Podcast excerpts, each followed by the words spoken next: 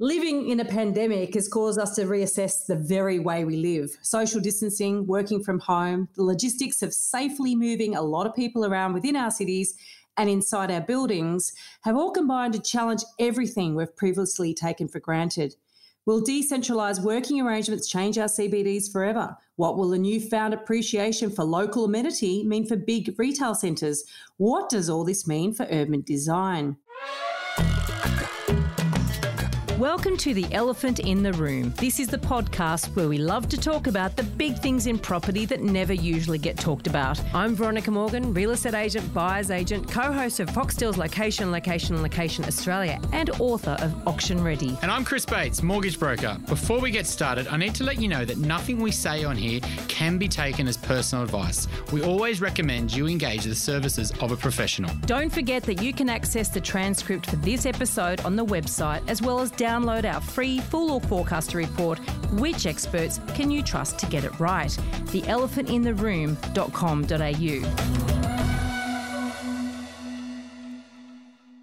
Urban designers have been reshaping our cities and creating new suburbs for decades, and planning is done well ahead of construction. Today, we're going to find out whether or not the pandemic has turned urban planning on its head. What sort of structural changes can we expect? Or could we be knee jerking? Are the changes we're seeing in human behaviour now only temporary? Joining us today is Bernard Gallagher, an owner and regional director at Ethos Urban, an urban development consultancy servicing major private sector and government clients across Australia. Now, they've been in the business for over 25 years, creating what they say is a better urban experience for clients, communities, and places. In New South Wales, they've played an instrumental role in transforming some significant urban projects such as Barangaroo, Central Park, and the recent redevelopment of Darling Harbour. Now, I've been wanting to have this discussion with Bernard for quite a while, as I know he has insights into how our governments view the future of where and how we live, work, and commute. Thanks for joining us today, Bernard. Thank you. Good to be here.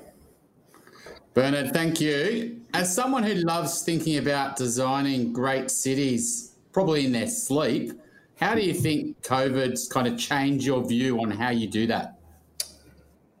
Well, yeah, big one right off the right off the bat. Uh, I, I, think um, I think let's start by put, putting things in a bit of bit of perspective. There's you know cities are amazingly resilient. If you look over time, you know if we go back wars, you know, natural disasters. Cities have this amazing ability to bounce back from from almost anything.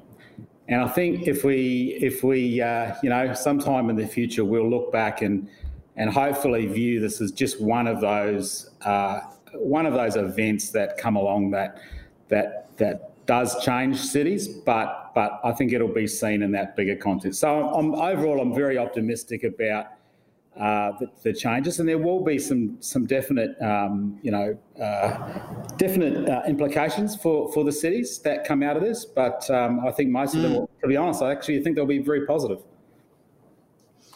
Yeah. So you think that uh, ultimately we would the the way that we were designing city was still the right way, or do you think that you know we can do things a little bit better? I guess you know if there is you know trends with work from home, etc. Uh, I think one of the things that have has come out of it, there's actually been you know lots of observations that have come out of that you know that dramatic event back in whenever it was March where you know people went into yeah. shutdown and literally overnight uh, you know the roads went quiet, the city streets you know everything shut down and and it was quite an amazing event in, in a way from from when you look at how a city works. Um, I think uh, th- there has been a, a, a big debate growing around uh, living patterns and housing patterns coming out of uh, out of COVID, and I think it was triggered mainly around uh, when when New York went down. There was a big debate around density, and and is it is is COVID related to density? You know, is it is it high rise living mm. fault? Uh, about the time, you know, there's there's different. There's different supporters of suburban uh, living and, and, and high density living. They, but everyone came out and said, you know, the other's wrong, and you know, we've all got to go out to the to the burbs and, and leave the cities alone. And you know, there's a lot of um, uh, since you know that that was back in uh, you know whenever that's March, April. But over that time, yeah. we've seen well, that's actually not the case. It's there's so many other factors that have influenced the transmission of COVID, and it's not density. The political system, mm. the connectivity of cities to to airports, the the way people listen to government, and you know that's probably got a bigger influence than whether you're living in high density or not. So I think uh, I think um, you know. Uh, density will survive this. The other, the other really uh, interesting thing, and I think we've all probably uh, experienced this a little bit, is that you know, our local community, our local, uh, you know, when you're in that lockdown environment and or, or, can't just travel too much, our local community comes so much important. So, you know, at a um, you know at a metropolitan scale, we talk about a 30 minute city in, in Sydney, and it's about a 30 minute com- commute. You know, in a in a uh, it, it, when you, your local community is about your 15 minute community, it's about your local shops, your park, your being able to walk to, to school, doing all those sort of day to day things. Those those elements of uh, of um, urban design, uh, and, and this is nothing new. We've, you know, planners have been saying this is what we should be doing for a long time. But those mm. those uh, those that concept of that local village, the the main street, um, all of those that walkable community has has come through to be. Uh, you know, a really uh, a really strong way of, of, of living and getting through something like this. I can see you're in the office today. Um, you know, do you think that people will be going back to that sort of five days in the city, you know, for most people? Or do you, you know, because I imagine probably 80, 90% of people were doing that, you know, prior to COVID. I mean, what sort of drop off do you think you will see? Or do you think that, you know, humans are hard to change, even if we have six months out of the city, we're still going to go back to old habits?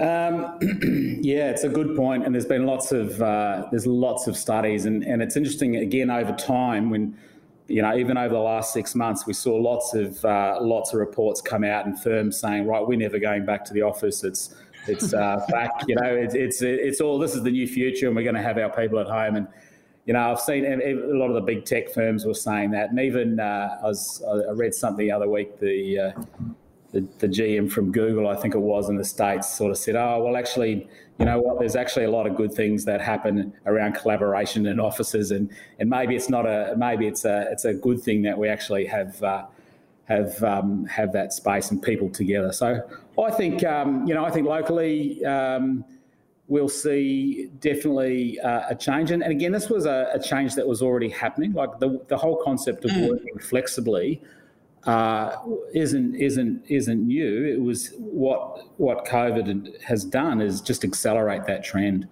You know, the the the technology of Zoom and all those things were there. We just never used them, and it wasn't acceptable from a business point of view to to you know uh, to operate like that. But now those things are completely acceptable. So. Um, I think uh, you know, like our, our business, for example, we, we were working at home uh, completely for months. And uh, you know, there was a again there was a bit of a phase of the, the novelty phase, and then it uh, got a bit harder. And, and slowly, as things opened up, um, you know, we've seen a mix. There's and, and, and it's quite typical amongst businesses. Uh, some people are really keen to get back into the office. Uh, others are quite comfortable working flexibly, uh, and that might mean a couple of days at home you know, a couple of days in the office. Um, so I think it's going to be a blend, and that probably is the new normal. It will depend on the type of mm. business that you're in.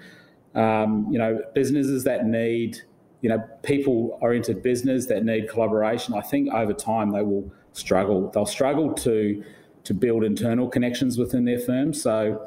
I think uh, I think that uh, we'll see a, a movement back to the city, and you know I've just been in uh, in in the city in the last few days, and just you know working at home is great, and and the, and not not missing the commute at all. But you can't beat the the vibrancy of of a city of a city street and and cafes, and hopefully all of those things will come back uh, over time uh, um, as people come back. So yeah, I'm pretty I'm pretty optimistic that we will see a you know we'll see a gradual change. Uh, you know whether it ends up being uh, you know, 20, uh, 20 sort of 20% reduction. So like a four, four, you know, four days in, one day off type thing. I think that'll be fairly, fairly normal now. So, yeah.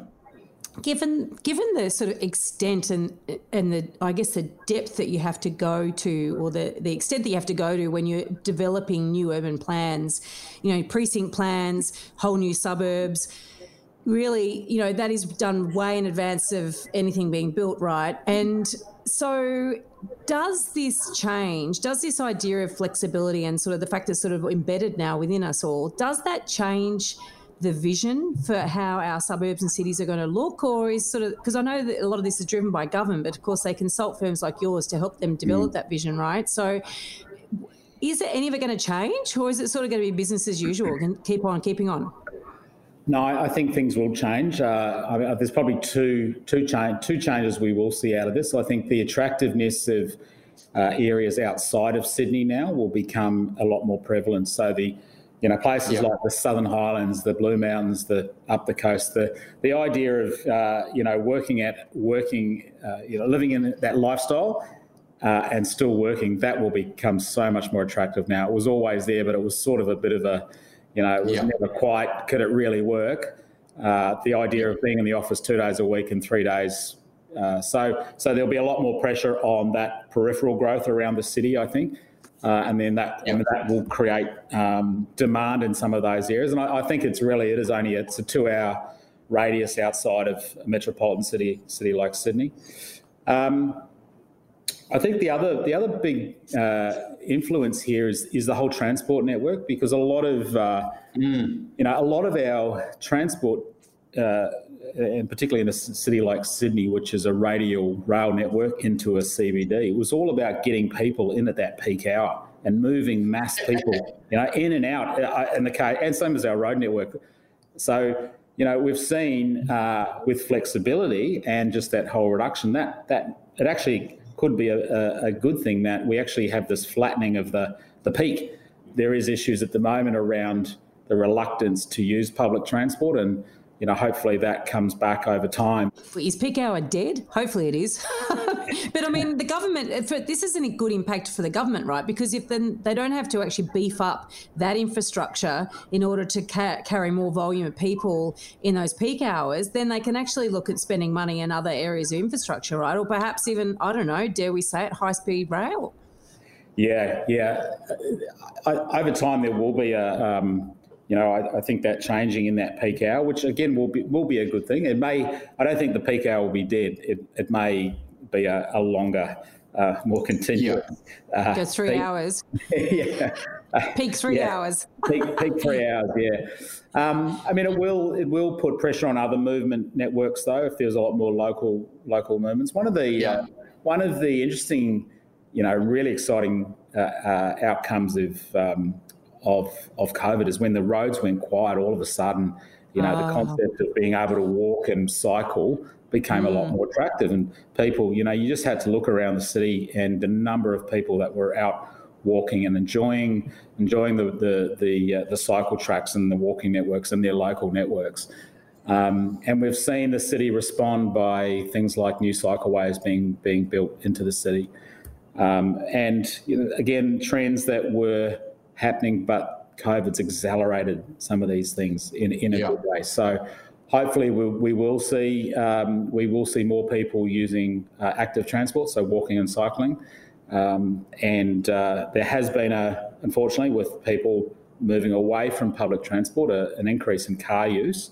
Mm. Uh, but hopefully that will be a uh, you know a, a temporary um, a, a, temporary event that when people move back to, to, to public transport. It's interesting that you say that because you know I got I dusted off my bike and got it serviced you know in March and and I was around and because I'm not the most confident on the road and I do not like riding around you know and I live in a very urban area so I don't like really riding around all the idiotic drivers because they are. Um, you know, I tend to follow, follow those Uber drivers, Uber riders. Because they're mad. Anyway, but the, the point there is that there's more cars on the road than there were before, I think. Um, it feels like it anyway. And and I've put the bike away again. You know, I, I mm. don't mm. like being on the road and I want to cycle. Um, mm. And so it's all good to have these cycleways, but you have to get to the cycleway unless you live on one. So yeah, um, yeah. Mm. I don't know how this is going to, to it's sort of a bit, it, it's a bit piecemeal at the moment. It feels that way. Yeah, very piecemeal in Sydney. And, and, uh, and it will be for you know we're a long way behind some of the international yeah. cities on cycling, but you know it does take little events like this for people to start to change their you know it only takes a few people to change their habits and and things can grow from there. So uh, I don't think you were the only one that dusted off your bike in March. I no. think uh, half of Sydney did yeah. the same thing in the same week. So.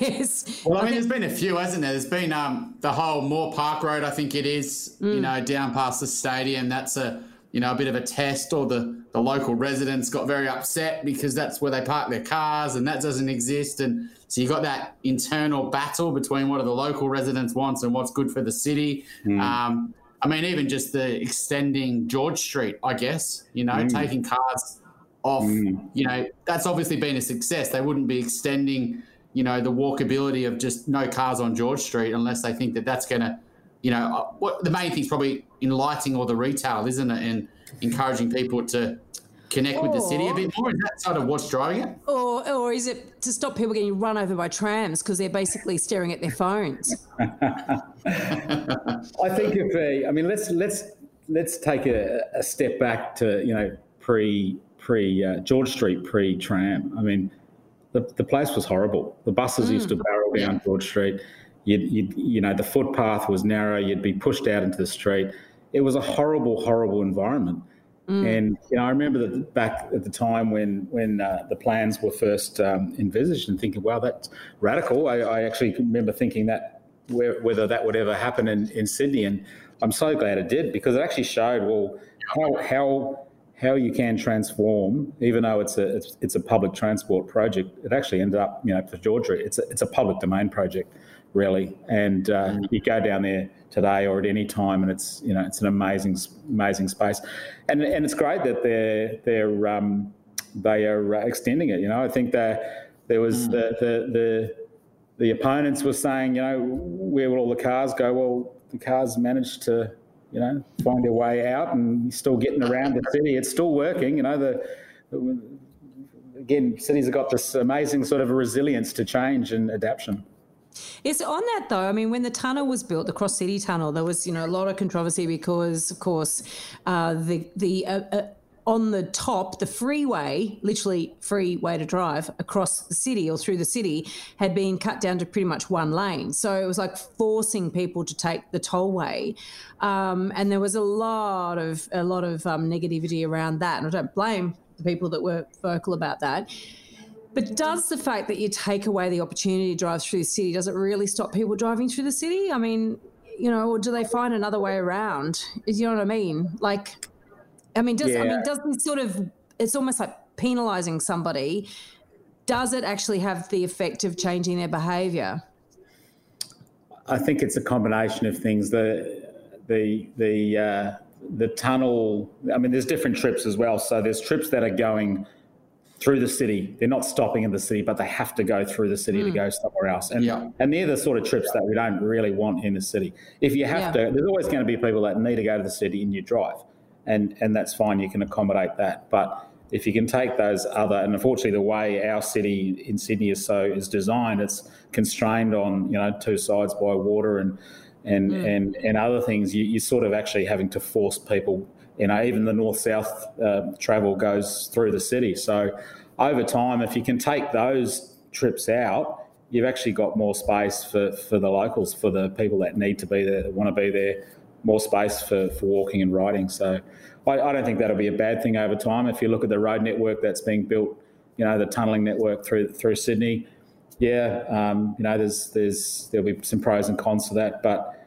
it will take a lot of that local traffic off that that um, clogs up the roads. Yes, it'll put it elsewhere, but it actually makes some of those uh, some of those roads and some of those areas on top they'll be able to change and, and improve because you're taking all of that uh, through traffic away.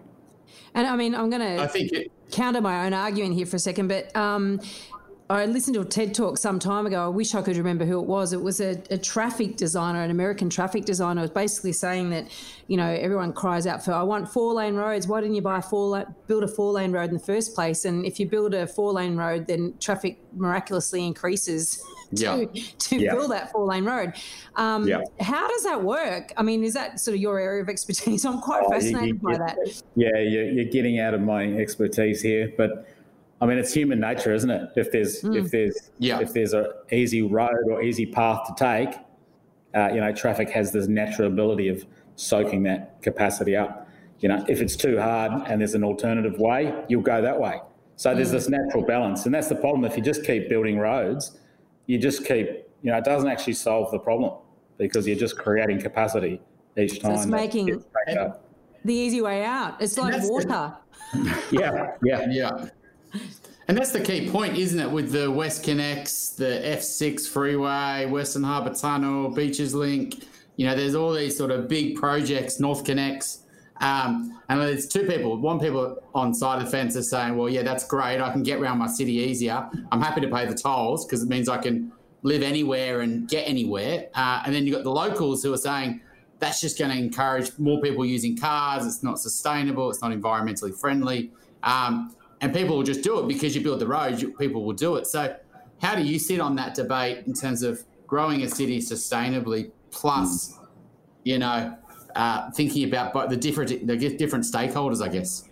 Yeah, so you know, uh, traffic, uh, transport movements. Um, it's got to be a combination of public transport and and roads. We've we've had a long time in this city where roads was the only infrastructure that was built, motorways, freeways.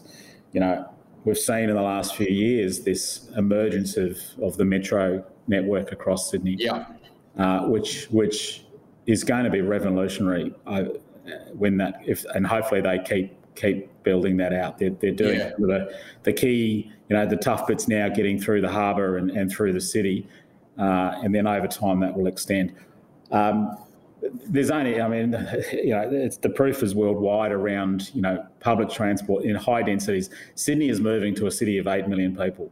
We can't, we can't get to eight million still thinking we're all just going to be driving our cars every day the same way we did as a city of four million because it won't work, you know. And and there'll be freeways everywhere if if that's the model. So there's got to be a balance, and uh, you know Sydney does, particularly in those peak hours, has quite a good uh, what we call mode shift, uh, mode um, split. So that's the number of people that use different modes. So public transport, cars, active transport, and I think with with Metro uh, connecting out through through new cities, new cities, connecting Parramatta, that'll be a game changer. Getting you know connecting the city and Parramatta Yeah. within 15 minutes, you know that will be an amazing um, change when you could do that. Just thinking of being, you know, whether your office is in either one, to be able to get to the other centre in that sort of sort of sort short of time frame. So. Um, How, how does that work though? Because with the metro going out to Parramatta, there's already a heavy, uh, like a heavy rail going out there, and and this is something I've never understood why they need to duplicate that with a light rail. Yeah, that that um, that that train line that comes in from Parramatta into the city is one of the con- most congested lines in in the, in the whole network because it feeds in. If you can imagine all of those sort of feeder lines that come in, I think it's the inner west line. Uh, by the time those trains are getting into the city, they're, they're either full or they're, they're at capacity. So uh, it is it's two things. It's uh, creating new capacity, but it's also a much faster route as well. So I think uh, by the final, I think it's only four or five stations by recollection to go from the city to um, to Parramatta. So Oh, it's it like is- an it is- express bus. Yeah. yeah, yeah. Um, But I think it's also on the the route it's going into sort of Pyrmont potentially. You know, it's going into Rozelle, so that's going to activate that area. Five Dock, you know, Sydney Olympic Park. So it is Yeah. it is picking up stops along the way that Yeah. are, I guess gaps in the system. Mm. But also, you know, Parramatta. It's like you build the city and they will come. I don't think with Parramatta they've been trying that and it hasn't happened. So what they're trying to do is get, I guess, the CBDs to be split a little bit and connect them. So you know, if you have your office in Parramatta, it's not seen as such a far distance away from the city, um, which it was in the past. Is Yeah. that sort of right? Yeah, absolutely. Yeah, yeah, and you see it now with the amount of uh, the, the the amount of new office space being created in Parramatta. You know, there was a big residential boom for a number of years there, but we're actually seeing now a move to to commercial office, and that's both government and, and private sector uh, moving to Parramatta. So. So Sydney, Sydney's sort of had this idea what the satellite cities is it called the satellite city? The city of three cities or something? What's it called? Yeah. You know, you got Liverpool. Parramatta, and the CB, North Sydney and the CBD. Um, I mean, Liverpool's obviously a bit further out than Parramatta. Is that is that sort of still on track? Is that does that change in any way due to what we're going through now, or is that certainly you know something that's still required when you when you're sort of visionary looking at a, a city of eight million people plus? Of course, you got eight million. It's going to be more than eight million as well yeah. after that, right? Yeah, that, I mean, that, that, they those types of uh, plans are, are long term, and you know that's a you know 30, 40 year, and, and some yep. of those ideas have been around for that long as well. So, um, you know, the good thing with Sydney, it does have these this network of quite uh, strong centres, like like your, your Liverpools and your Parramatta's and your North Sydney's, your Chatswoods, that are all connected on the railway network. They've got good retail centres with them.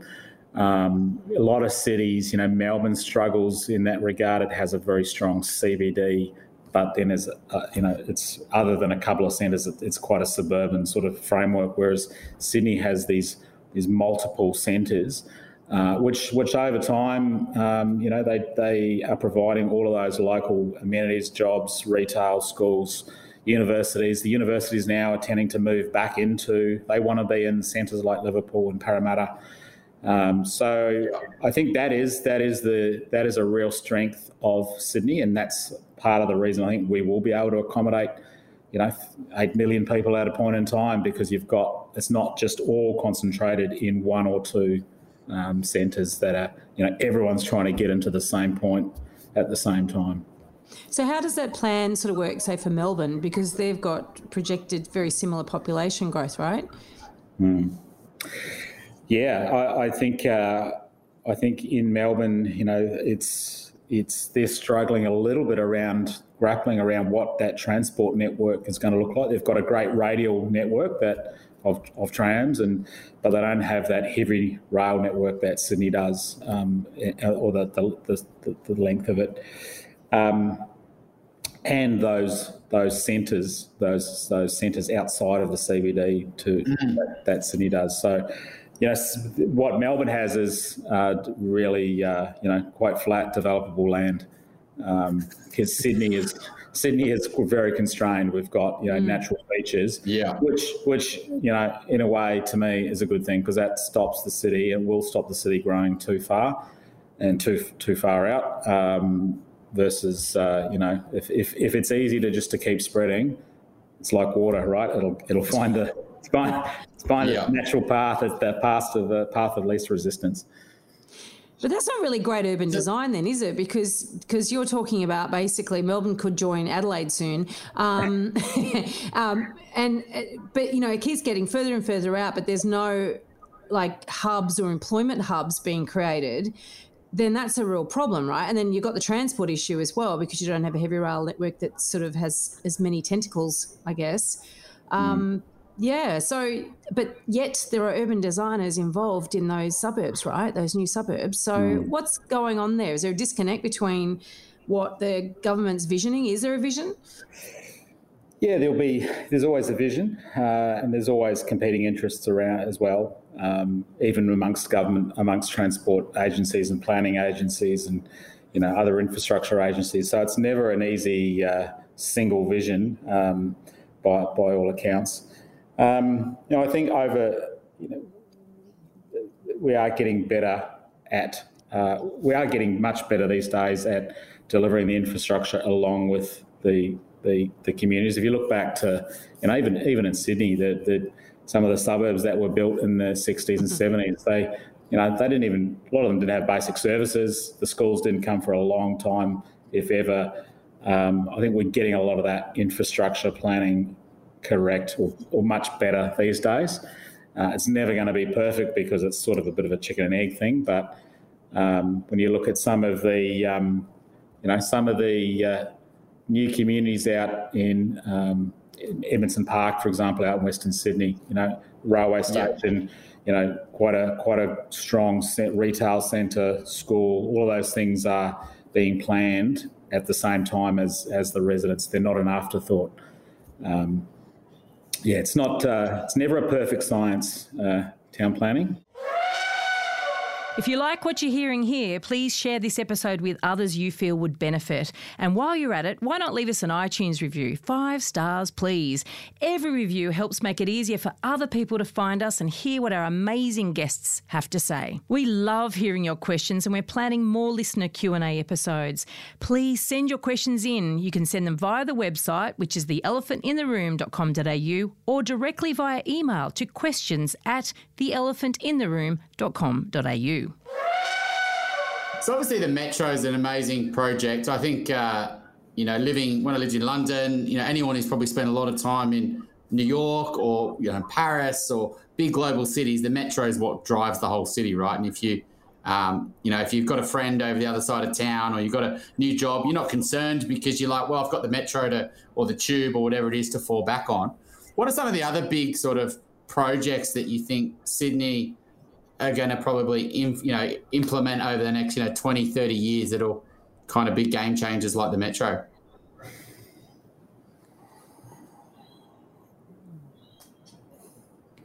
well um, it doesn't sound encouraging. Is that an elephant in the room? no. Well, I mean, what what about the Tech Sydney? I mean, Tech Sydney's a. I mean, do you think that the whole Atlassian, um, you know, phrases are in there? You know, activating Central Station. You know, the Eveleigh sort of area. Do you think? You know that gives Sydney another dimension, or do you think it's just going to be a few towers and an empty square? no, I think that'll be uh, that'll be really exciting down around Central. Uh, you know, it's really been to be honest, I mean, it's been pretty bit of an eyesore for a long time. You know, for mm, yeah. for such a great city. Uh, you know, we've got the beautiful harbour and and and and water waterfront. It sort of was always a little bit, you know, left behind. And, and in a way, it's the it's it's a major you know gateway or you know it is the southern entry into the city. Um, and it's you know it was where traditionally all of those things, all those connections come together, where the interstate trains come in, the the, the country chains, yeah. and, and, it's a big uh, it's a it's a big um, uh, connection point. So, and it's interesting how you know when you look at tech, for example, um, you know the the in the uh, the 80s and the 90s, tech tech was all out in suburban, you know, campuses. They wanted to be out, and yeah. whether it was here or in, in the US, right? And it was uh, now a lot of that movement. Now they want to be right in the middle of the action you know, and that's why company I'm sure like Atlassian's going to a place like that because it's they look at their workforce, uh, the the the ability to attract people, um, uh, where their where their workers live, and, and the the the environment that they what they want to create. Uh, what what better place to be, you know, right on top of Central Station almost. So, I think it'll be fantastic for that part of the city. You've got uh, Central Park there. You've got the University Hub. There's a lot of vibrancy already um, you know, it's such a great asset, and it'll really improve that bottom part of town um, over time, and be connected by uh, by George Street up to um, up to the harbour. So it's sort of yeah. it's interesting, isn't it? Because there's this lot of investment and enthusiasm around that very urban precinct, and yet at the same time, yeah. you've got this sort of migration of people that it seems to have been this pent up demand of people living in urban centres that go, you know what, I want to see change, I want a tree change. This is my opportunity. I can work from home part of the time. Blah blah blah. I'm getting out. And you know, talking to real estate agents uh, both in Sydney and out of Sydney. Out of Sydney, they're saying that Sydney siders and uh, it are buying up, you know, sort of acreage and sea change, tree change areas. And in Sydney, oh yeah, my vendor, you know, where is the owner going? Oh, they're moving to Byron, they're moving to Central Coast, they're moving to Southern Highlands, they're moving to the mountains, whatever. So there's this, there's a lot of, it seems to be a lot of people going, you know, they wanted, there's been this level of discontent uh, that now they're going, right, that's it, now's our time. But there's sort of two directions, right? There's sort of the middle ground. I wonder whether that's going to be that appealing as time goes on. Um, but that two hour commute thing, because you touched on it earlier, you sort of talked about the 30 minute commute and then the 15 minute commute being sort of the local community thing, and now the two hour commute, sort of this significant um, number. In how permanent do you think that that demand will be? Because I, I wonder about the, the the magic of it all you know, you take your problems with you wherever you go. you know, is it going to solve our, our discontent with our lives? And also, even the fact that you're going to have to do a two hour commute two or three times a week, it might sound fine in theory, but when you actually have to do it, like whatever is it, Tuesday and Wednesday is going to be a two hour commute day, you're going to love Tuesdays and Wednesdays, you're going to freaking hate them. Mm. I wonder how, how really, how, um, entrenched or permanent this will be. Mm. Do you have any sort of thoughts on that? Uh, yeah, I, I, it won't be for everyone. For everyone, I totally agree, and, and it'll very much depend on the type of job that you have and the flexibility and that comes with that job. So it's not going to. Uh, it, w- it will suit, suit certain people, um, and um, you know, yeah. I mean, ideally, we would have really good public transport networks to those areas, and we'd have you know, a, a 30 minute train to the Southern Highlands or to the, you know, again, we've got some geographic issues, but if we can sort that, that, that transport out as well, then you're, you're, taking out that two hour drive uh, and mm-hmm. replacing yeah. it with a, you know, a, a air conditioned train that's got Wi-Fi that you can work on and uh, you know be be uh, be at home and uh, you know still work a couple of days from home or in a local sort of work uh, hub and then be in the city when you need to be. So I think it, if you look at, um, you know, again, if we come back to technology, I think COVID will probably, uh, what it has accelerated technology and, and, and uh, uh, those types of changes, they will then have flow on effects for, for urban planning. Um, it'll be it'll be the fact that you know you can do again, you can do Zoom meetings, you can do all those types of things now, completely acceptable type of doing way of doing business.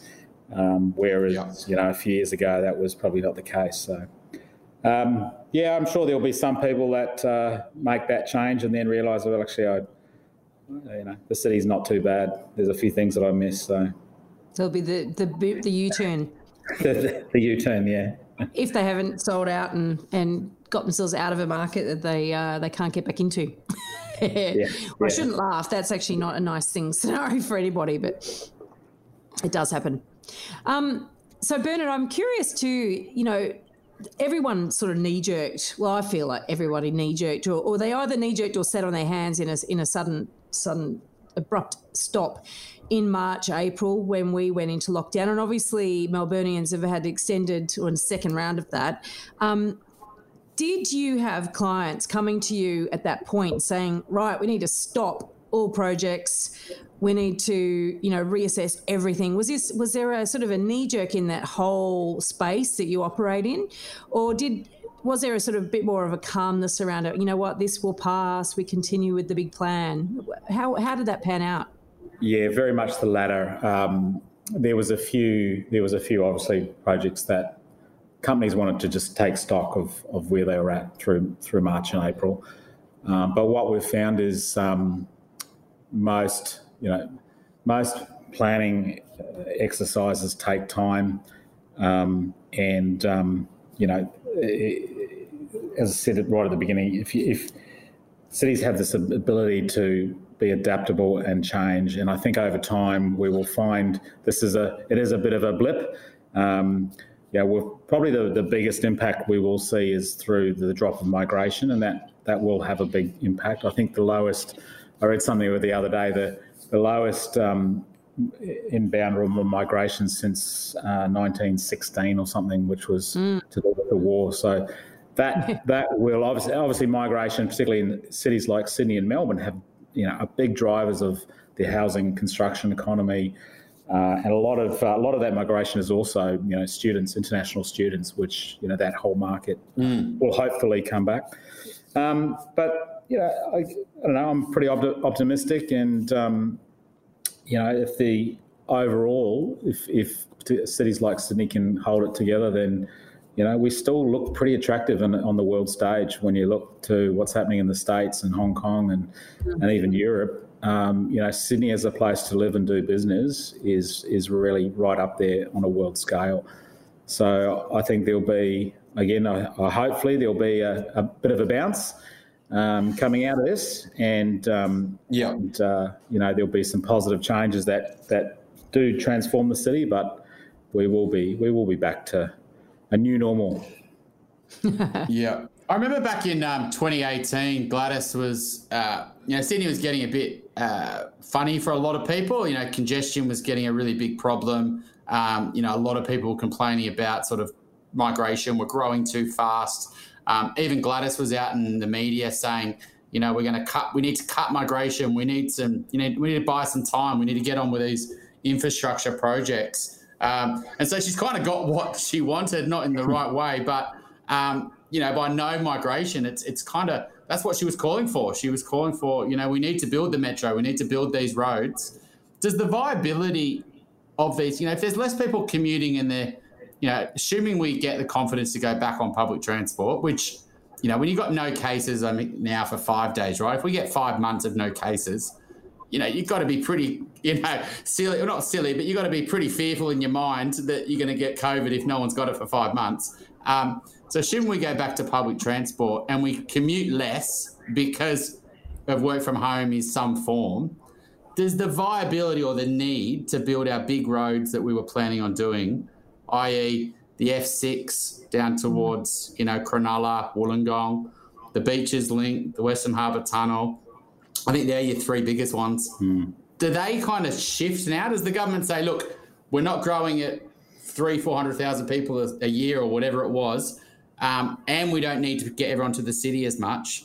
Maybe we should just prioritise the metro and go big on that. Is that are they shifting their thinking like that from your insights, or is it still like, you know what, those roads are pretty good, they create a lot of jobs, um, and they make the city better. Let's just do that. Yeah, I think the the key thing here is the you know the, the planning horizon for these projects. You know, these are things that are, a 50 year projects. So, um, mm. in what's sort of happening now in the scheme of things, probably won't. Uh, you know, there, will be there may be some uh, you know, local sort of reprioritize reprioritization of projects, but I think over time, you know, that the, the, those big projects, a lot of them are already committed, um, and yeah. uh, whether they're needed, you know, next year or five years or ten years, it's it's going to be needed at a point in time. Right? Yeah. Yeah, it's a good point, right? Because they've the amount of money they've probably spent on you know doing all the assessments, the environmental assessment, the community. I mean, there's contracts they've probably signed, etc. Um, you know, you can't just walk away sometimes, mm. right? And mm. um, you know, I think they're walking yep. away with the stadiums, aren't they? With one of the stadiums, but they're still pushing on ahead with the other stadium. Um, you know, they can't really just unwind those big decisions. Seems silly to talk about stadium, doesn't it? be good to, we well, that's right, but we'll be back before we sort of, you know, people are pretty confident to get back into those sort of sort of things. Yeah. How does all that? And I, I know in the CBD, um, people are I, I track new developments, right? I just one of my interests. I want to know what's coming, and you know, and you can find out about all this stuff pretty easily. You know, what's the new tower that's getting approved, mm. and most people have no idea about the amount of towers that are getting built in Sydney, um, mm. whether it's North Sydney, whether it's St Leonards, um, the CBD, south of Sydney, etc. How, how are all these developers thinking about all this commercial space, um, are they, you know, a lot of them pivoting and saying, well, let's create more hotels, but then there's not much tourism. So, or let's create turning more re, uh, residential, which generally hasn't sold that well in these sort of areas. Mm. Um, you know, are they shifting how they're going to, you know, because ideally you want a, bit, a lot of, you know, lots of different sort of um, segments, but the commercial segment was so enticing because it was completely undersupplied. So let's just build lots of commercial. Mm. Um, mm is everything shifting there? Like they're still going to build the towers, but what's in that tower is going to change? Yeah, there's there's a constant, even you know pre-COVID, there's a constant uh, market shift uh, going on with all these mm. big centres and different land uses. You know, we see we and, and they often come in waves. So you get a you know a, a residential uh, boom in yep. the city, and, and you you know we saw that a few years ago, and then um, you know, and then and then commercial mm. becomes comes back because there's been a you know there's for whatever reason the demand's built up and and uh, that becomes the, the highest and best use on sites. And then we we did see that through hotels. There was a big shortage of of hotels. Mm. So I think that that's probably uh, coming to the to its um, to its natural sort of end or, or, or, equilibrium at the moment. So there's always this dynamic of, you know, and it's a it's it's a uh, it's a it's a, a, a, constant struggle between what the market wants to do and and and planning authorities because you know sometimes um, you know you want to keep you you don't want to leave or, or let centres get completely developed as residential because then you're you know uh, um, losing that potential for commercial as well. Uh, so there's you know so the zone, that's where zoning provisions come into it. Um, we're seeing a lot of um, you know mixed use projects uh, coming through. So rather than being completely commercial or uh, completely one thing, it's the idea of breaking a, you know commercial, having some commercial office, a hotel, some residential, all in the same building. So those sort of models, uh, which traditionally haven't uh, probably been um, you know favoured, but I think we're going to see a lot more yeah. of that. Um, and there will be some changes to floor space demand. So some of those models of that that's been used to, to determine, you know, how many people will be in a building. Some of that thinking will probably change out of COVID. So that may change the equation on some sites that that uh, were thinking one thing, and then all of a sudden now other types of uses become more attractive. So I guess it's it's all about diversity, really, isn't it? Because you know you're spreading your risk. But what about retail? Because you know you, you, your Westfields and those big, um, you know, retail centres, they are sort of copying a bit of a hammering, right? I mean, and retail was already in trouble, right? So before yeah. COVID, I think that's one thing. I mean, you mentioned earlier in terms of what does COVID bring? It's accelerated change that was already in the wings, and it certainly revealed uh, quite starkly weaknesses that were already in the system. So retail's one of them, and I know the high street is, you know, that was sort of going through a metamorphosis anyway, and we were seeing a lot of, um, you know, offices moving into shop fronts, for instance, and and now little offices probably aren't. There's probably not a huge demand for those at the moment either. So what's to do what's going to happen with the high street what's going to happen with these big centres is there any sort of thoughts on that yeah, I mean, re- retail is, uh, as you say, was already um, w- was already struggling in many in many parts of its sector uh, pre-COVID. You know, online shopping was uh, was was happening and it was and it was was growing. And you know, it was only every you know every week you'd read in the paper about another brand that that's gone into liquidation or you know, and yep. some of these are big. Exactly. These are these are big names, and that was happening uh, pre. And I think, uh, you know, I'm going to, again, through most of us are probably, you know, using more online shopping and more online um, through COVID. And, and that's probably, again, accelerated a change that was slowly happening. Uh, but it will have an impact on on um, some of those traditional retailers that, you know, shopping centres were already many of them were looking to to diversify away from just being a retail centre uh, and whether that was including you know residential hotels, um, you know, the food precincts, all of those types of things to to um, keep people coming into to those centres. So I think retailing is probably going to be, you know, whether it is your big shopping centre or even your you know your local shops on the high street that that have really been hurt from this. Uh, it's probably the one sector that will take a long time to, to bounce back, and and we might not see you know, we might see some some brands, some stores that that don't come back from this, and and uh, um, you know that that might be, and that, that will create an opportunity for for change. Um, you know, yeah. the, one of the one of the things we are seeing is uh, the rise of things like fulfillment centres. So, you know, the amount yeah. of online shopping, uh, mm. and there's a whole logistics chain that comes with that. There's a massive growth market in in that at the moment.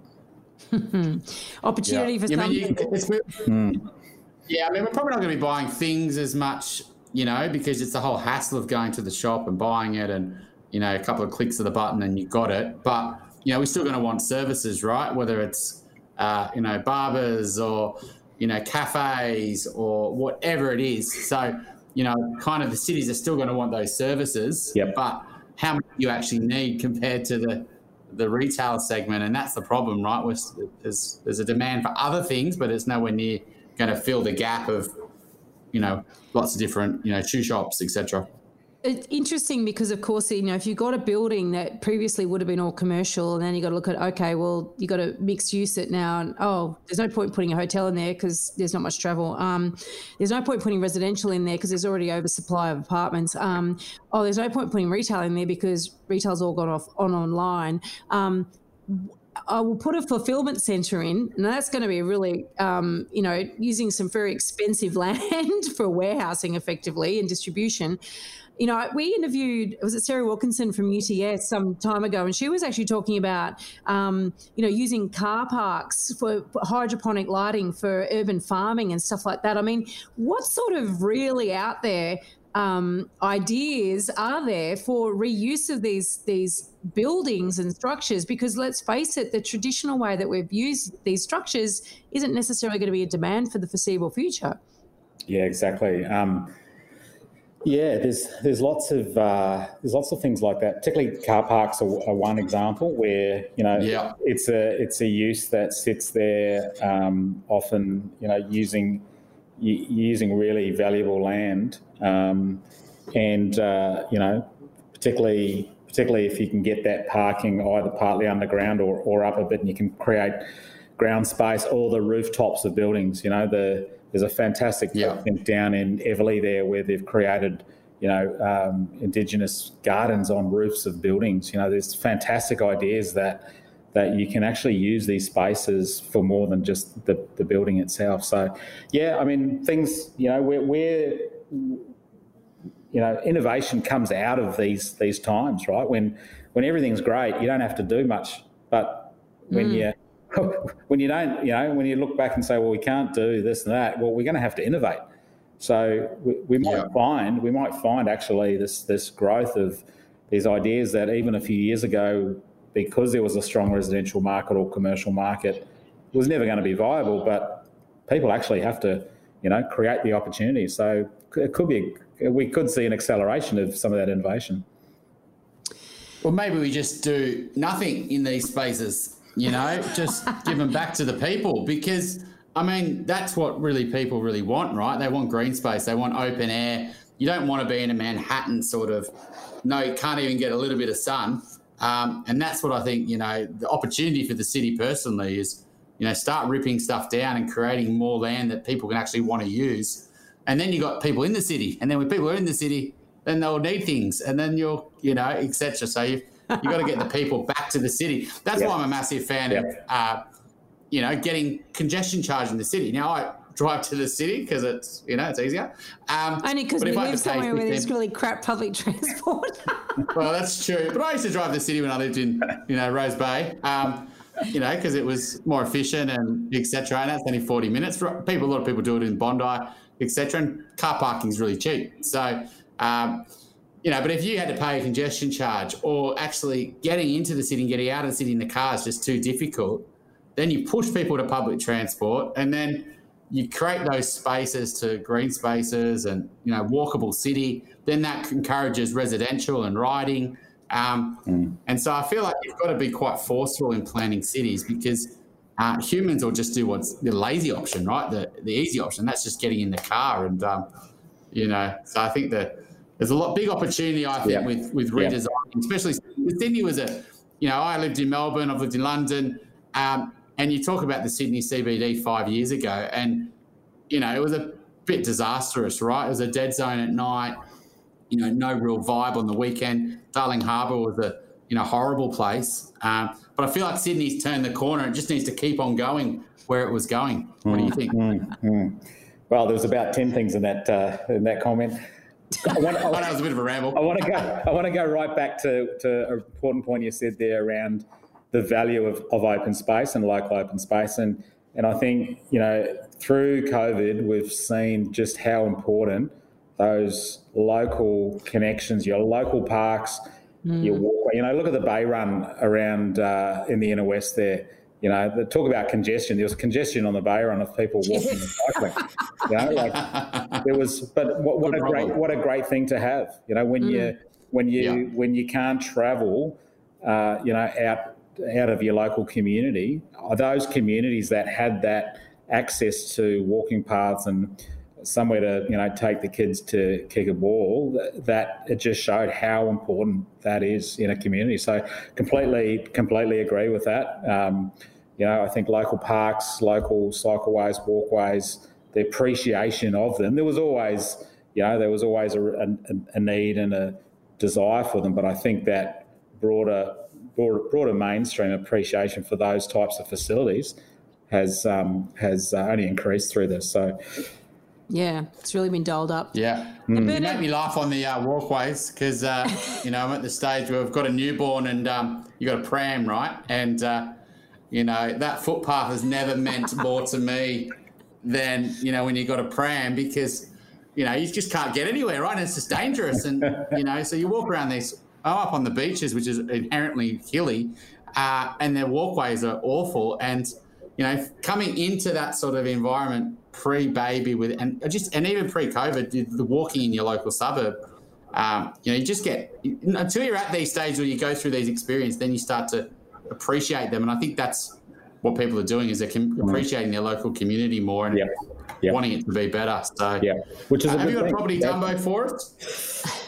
Uh, yeah, yeah. So I was thinking about this probably. Uh, Probably uh, many of them actually, and and being a town planner, I thought I'd, I'd probably have to link it back to being something planning related. And one of the things that you know I've seen over the years is um, people not just not doing their due diligence when they buy property, and due diligence in terms of planning. Uh, what's yep. what's going on, not just what you can do on the the land now, but mm. but what could change uh, around them. So you know, I see so many, particularly in areas that are changing, people buying either houses or apartments and centres, and then you know they might live in a, a high-rise building, but then forget that there's probably going to be other high-rise buildings going up around them over time, and mm. and you know, you just I know it's. Uh, you know, it's sort of difficult, but you you know, people do need to not just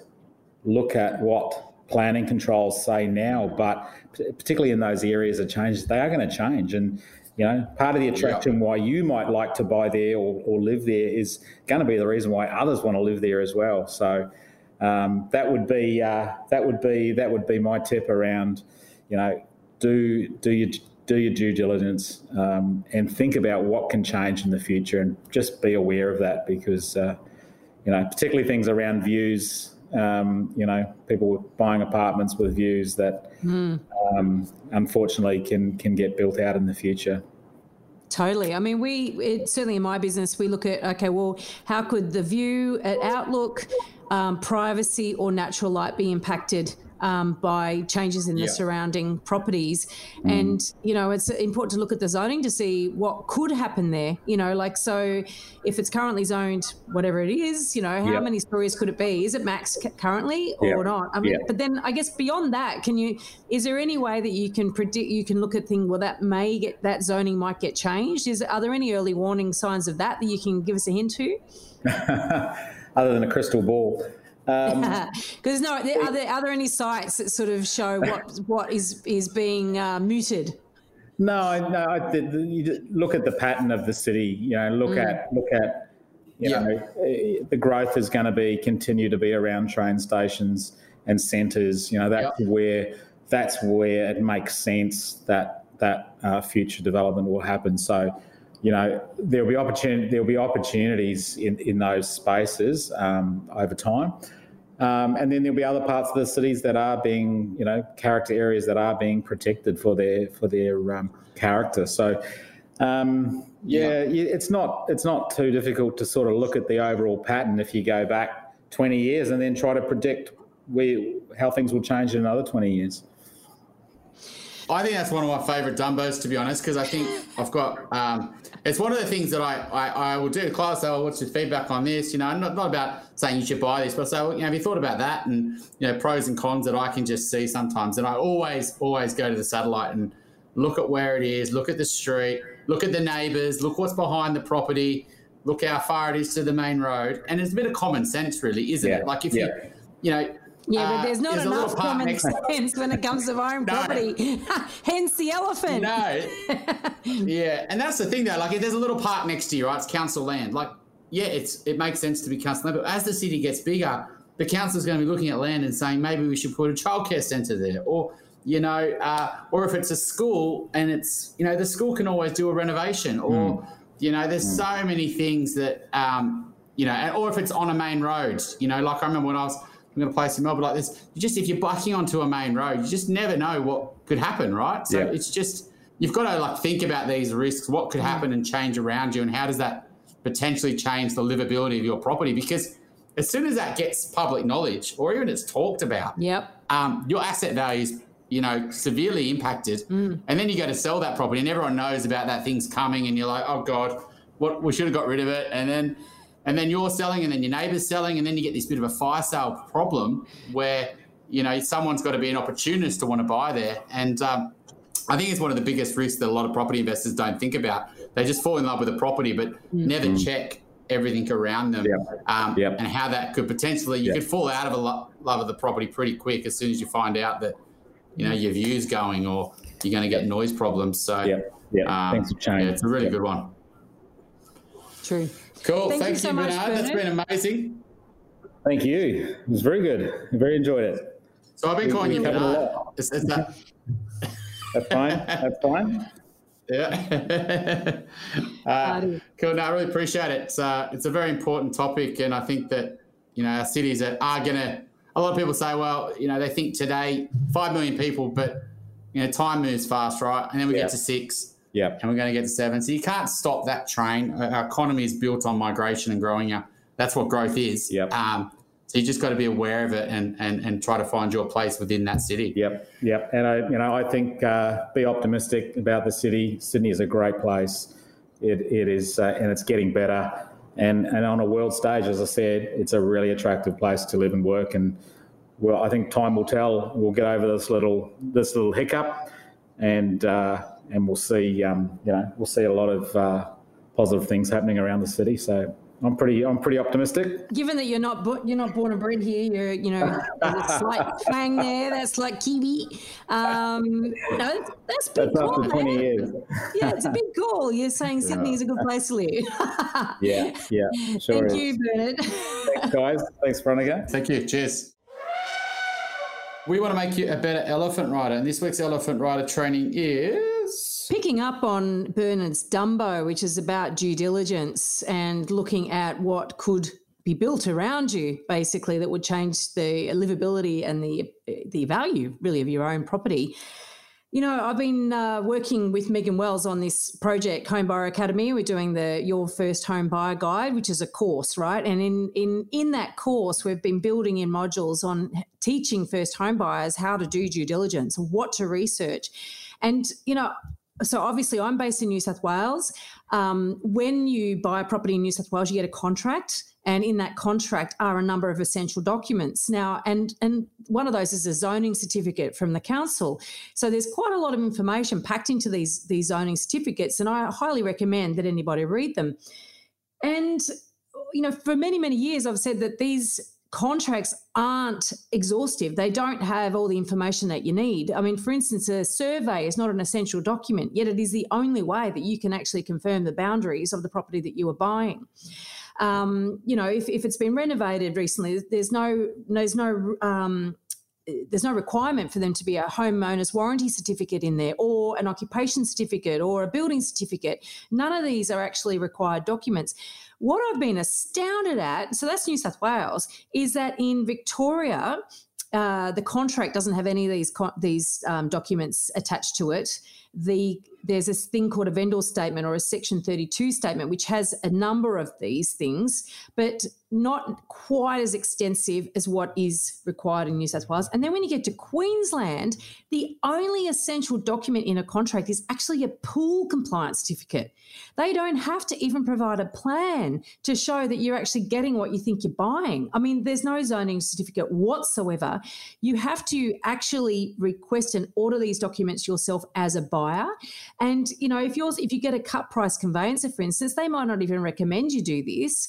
It's actually fully buyer beware and quite alarming. So what I've realised is, well, a that New South Wales you get better disclosure than probably anywhere else in the country, but that disclosure is not enough because it won't let you know if their neighbours have put in a DA, let alone you know what's actually being done or built on the property you're actually thinking about buying there's there's it won't let you know if zoning is changing. It won't let you know if an industrial park's about to be built across the road from you. It's actually not going to tell you any of this stuff.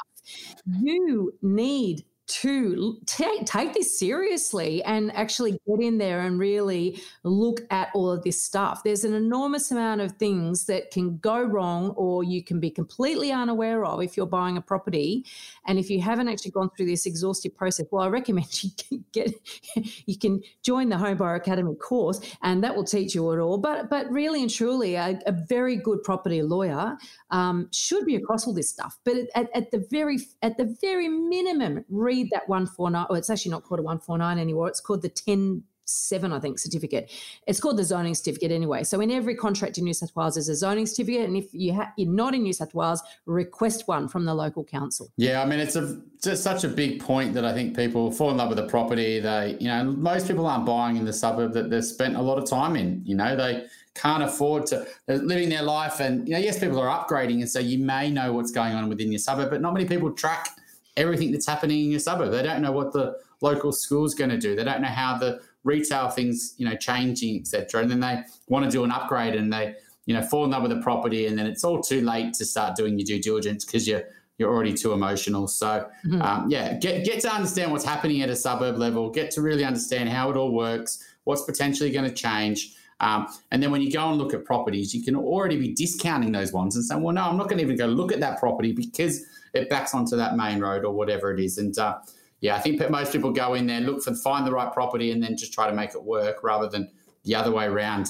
making sure that you you know what you're looking for. There's also other things in there. The zoning certificate, for instance, will tell you if it's in a bushfire zone um, or if it's in a flooding zone you know, and th- these are really important things. And, and particularly in Sydney, you don't think so much about flooding zones, but there are actual, there are um, absolute flooding zones around the, the, city. You want to know, particularly if you're buying in Brisbane, you want to know about a flooding zone. I mean, you definitely want to know about bushfire zones because if you're ever going to do work on a property, apart from the fact you could burn down if it's not built properly, but uh, or if it's not built um, to current code and therefore protected, I should say. Um, you know, but if you ever want to do work on that property, it's going to cost you more. I mean, you might be required to clear clear the trees around. I mean, there's just so many implications of understanding actually uh, the planning um, aspect of buying a property, both for your property and what's around you. Yeah, the bushfire one's an interesting one. You know, your insurance costs are going to be more expensive, right? So, you know, when you look at the cost of running that property, well, you're going to have to factor in that, you know, and maybe they won't even want to do insurance or the number of providers. So, yeah, you definitely want to get a house, you know, your, your building sort of insurance done before you purchase that property to know that it's reasonable. Um, and, you know, because, and also you'd have to buy a lot more building insurance because if your house did burn down, um, it'd be a lot more expensive to build because of the location and the the materials you have to use and everything is completely different. Um, yeah. You know, I've got a client trying to do a renovation on one of those properties, and you know, it's probably double almost what he probably would have to spend if it wasn't in a bushfire zone. So, you know, those things you don't know until you've signed that contract. Oh, we're in a bushfire zone. We want to do a reno. Well, mm. I'm sorry, it's it's you know a million, not five hundred. So yeah, it's, it's due diligence is probably the key thing. But you know, like I was probably saying before, I think people are due diligence after they've fallen in love with the property, and most people go back to head in the sand. Um, we just want to make it happen, and she'll be right, mate. And it's just not good enough, unfortunately. But you know, they sort of think, okay, I've had the contract looked at, I've had the building and pest inspection, that's it. And and I think what most people don't realise is how much more needs to be done. And you've got to take it seriously. People spend more time really researching a car than they do a house.